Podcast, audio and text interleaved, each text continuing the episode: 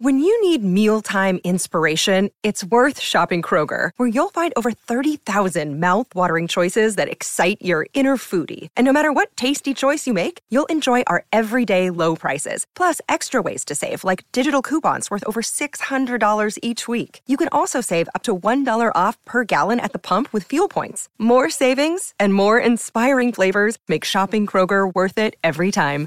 Kroger, fresh for everyone. Fuel restrictions apply.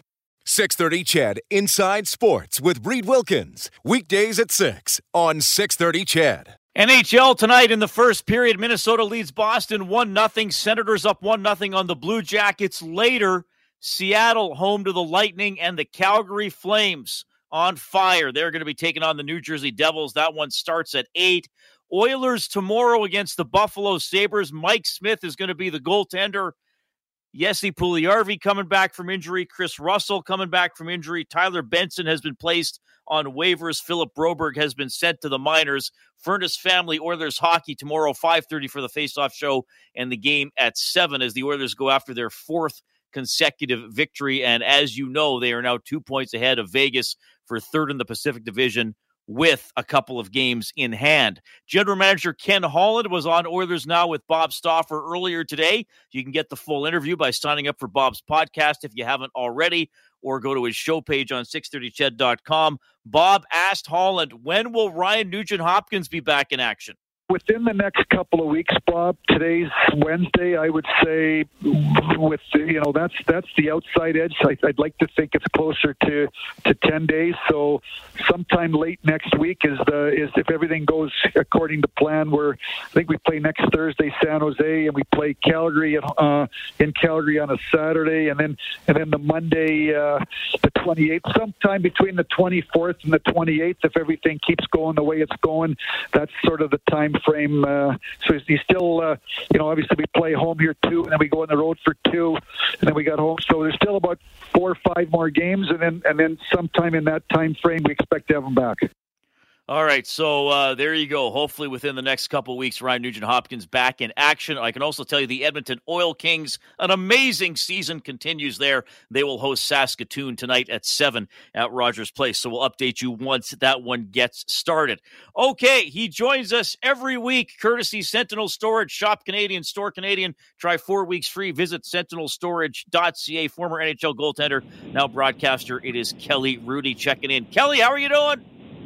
I'm doing really well. Reading yourself? I am doing very well. Great to have you on the show. Man, oh man, I was thinking of you last night because if you've you have told me a story or two about being a goaltender in some high scoring games in the National Hockey League. Uh, tell me your thoughts on last night and and playing goal in games like those. Uh, I know people are going to kind of laugh at this, but it's a skill to learn, right? It's it's I really do regard it as a skill how to learn to play in games that are, aren't going especially well, or how you draft it up when you're you have a four one lead.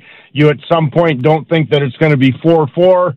Uh, against uh, a team that's really been struggling, giving up a lot of goals, and then you score the go ahead goal five minutes into the third, and then, then seconds later they score again. So it's 5 5, all even. And you have to manage your emotions because I can tell you, you have a lot of negative thoughts at that point, and, and you're hoping you have the ability in a game that hasn't exactly gone your way to make a big save when needed. And, uh, I just remember having a conversation with Gerry Cheevers one time. I think I've told you this story and he told me when I went from New York to LA and we started playing a lot of these high scoring games, just to just to really enjoy it. And the win is the most important thing. It's not the numbers. And so you take a lot of satisfaction in coming through that. I think your teammates also appreciate the fact that you can make a save when it's not going your way because this is what's going to happen on occasion in the playoffs, right, Reed? You will, you draw it up that it's going to be a 2 1 or 3 2 game all the time, but sometimes they get away from you. And it got away from the Oilers last night, but they're still able to win, and, and that's a positive sign.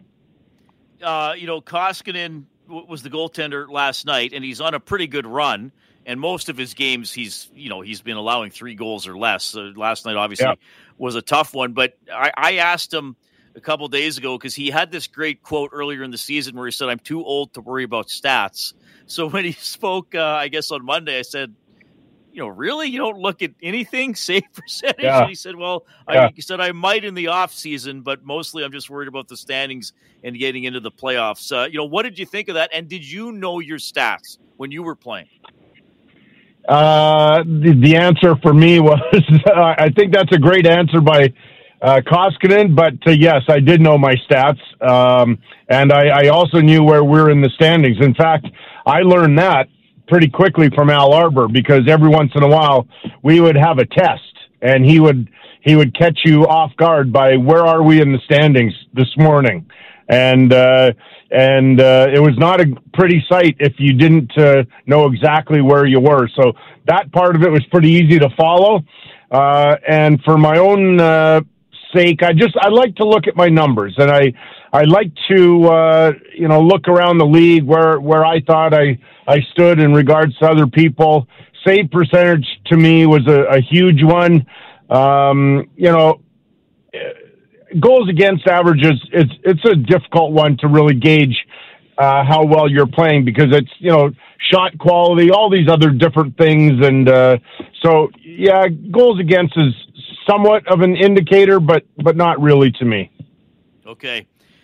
So speaking of Koskinen, and it, the Oilers have Mike Smith, who is brilliant playing the puck, and Koskinen, Yeah. I, I would say, is below average at best, maybe even poor. Yeah. Last week Yeah. in Chicago, he threw the puck away. Chicago fires it in, though Koskinen did have a good game overall, I thought, in Chicago. Last night, Agreed. cross up with with with Keith. I mean, maybe that's miscommunication. Maybe it's on both guys, but still, it's a, an open net goal for Lucas Raymond in that in that wild game. You know, every goaltender plays the puck to some extent. The expectation is the goalie will stop the puck behind the net if he can, at the very least. How, how do you get around Koskinen or any goaltender that isn't good handling the puck? And again, in the context of the Oilers have one of the best all time when Smith's in net. Yeah, so th- there are a couple things there. Playing the puck isn't necessarily doing what Mike Smith does. Playing the puck can be as simple as what you mentioned going behind the net, stopping it, setting it up for your defenseman, and getting out of the way. And that's what I think Koskinen has to rely on or start to focus on as opposed to trying to be like his partner because he's, he's just never will. He's, uh, I would agree with your assessment. He's rather poor in playing the puck. And when you come out behind the net, last night is a great example. So Duncan Keith is right there. Keith assumed by the position of Koskinen that Koskinen wants to play it.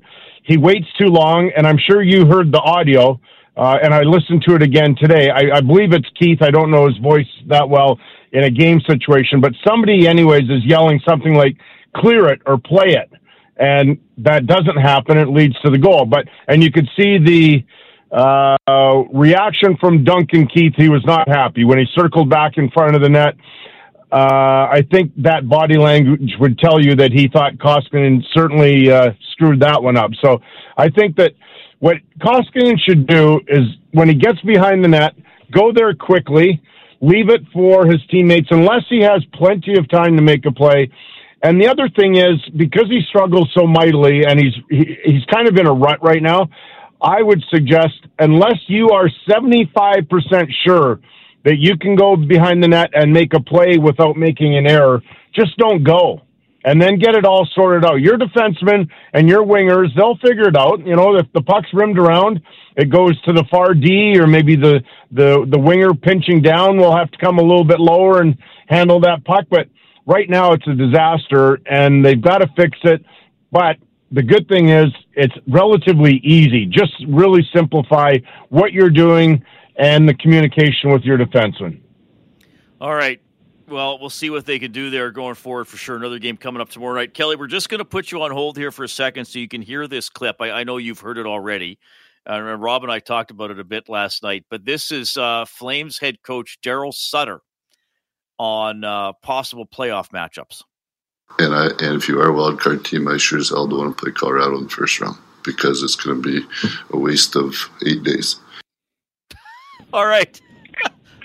I love you're gonna be wasting your time and you're gonna get swept if Right. you have to play the Avalanche. Now that could be the Oilers' fate in the first round. Calgary doesn't have to doesn't have to worry about it. Uh, you gotta love you gotta love some of the quotes you get from Sutter, and uh, you know I think there's a little bit of gamesmanship in there too because these two teams are leading their divisions right now.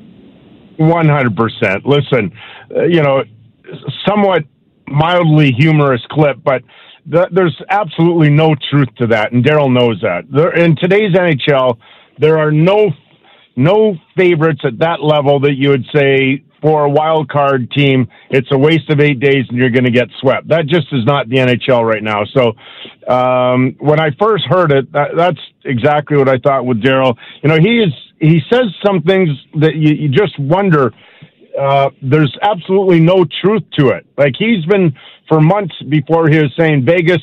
It's not even cl- close. They're the best team in the division, and uh, it's going to be that way. It's been that way for a while, and it'll be that way for a while, just because of the way they're built. Well, that is not the case right now, right? Vegas is reeling. They have a ton of injuries. There's lots of problems there. And so whenever you have a, a coach like Daryl Sutter that likes to say outrageous things, you have to take it with a, a grain of salt. And I do daily when I'm here. Fair enough. It, it, is Colorado the? I mean, we've seen Colorado and Calgary play recently. Obviously, are, are they head and shoulders above the rest of the West? How how how do you look at them? Uh, well, I've always, you know, uh, first of all, I'd say yes, but you al- always have to be worried about the teams that play great in the last 30, 35 games and go roaring into the playoffs. You know, I, I think of your Oilers, uh, 2006. That, that's the last time they went to the finals. And I remember covering them a ton. And I, I really liked their team. And they, they're just, they weren't limping into the playoffs because that would be inaccurate. But they're, the race was so close.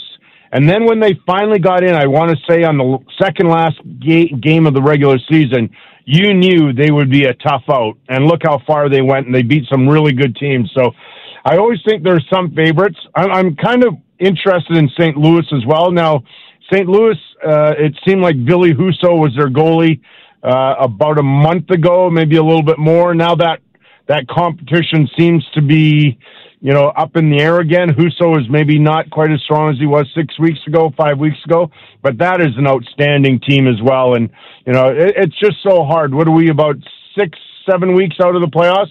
To sort of really put your finger on it and say, yeah, you know what, this is a team that I really think is going to be good. And we know at this point in the year, Reed, injuries, right? Like that is going to be such a key once a trade deadline is done because you can't add, add anybody in a trade. All right. Uh, and there looks like there's a couple of trades in the works here, which I'm going to tell people about in a couple of minutes. Uh, and one does involve the Calgary Flames. I know you're going to uh, check out the game tonight. Kelly, thanks Yep. for hopping on, man. Uh, always appreciate your perspective. We'll do this again next week, my man. You got it. Thanks, Reed. Have a great day.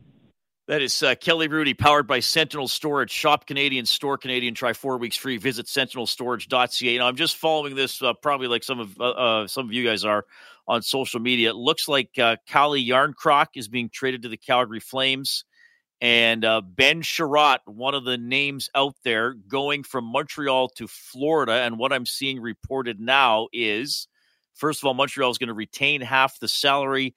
Uh, Ty Smilanic is going the other way, a 2023 first rounder and a 2022 fourth rounder.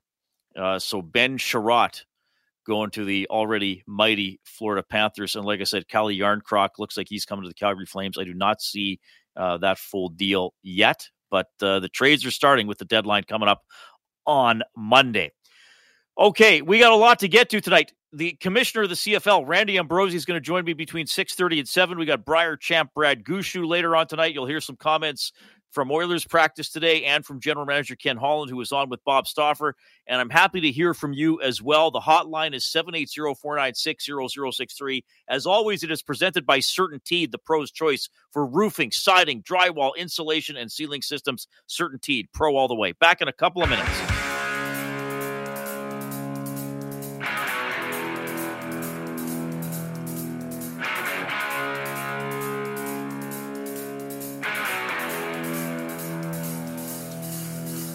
Okay, uh, so uh, here is the trade. I can tell you about now. Uh, Frank Seravalli reporting Calle Jarnkrok going to the Flames. Seattle gets a second round pick this summer, which is actually uh, Florida's pick that Calgary got in another deal, a third rounder next year, and a seventh rounder in 2024. And then Seattle also retains uh, half of the salary. And as I told you, Ben Chiarot traded to the Florida Panthers by the Canadiens. The- Another day is here, and you're ready for it. What to wear? Check. Breakfast, lunch, and dinner? Check. Planning for what's next and how to save for it? That's where Bank of America can help. For your financial to-dos, Bank of America has experts ready to help get you closer to your goals. Get started at one of our local financial centers or 24-7 in our mobile banking app. Find a location near you at bankofamerica.com slash talk to us. What would you like the power to do? Mobile banking requires downloading the app and is only available for select devices. Message and data rates may apply. Bank of America and a member FDIC. Moves are happening.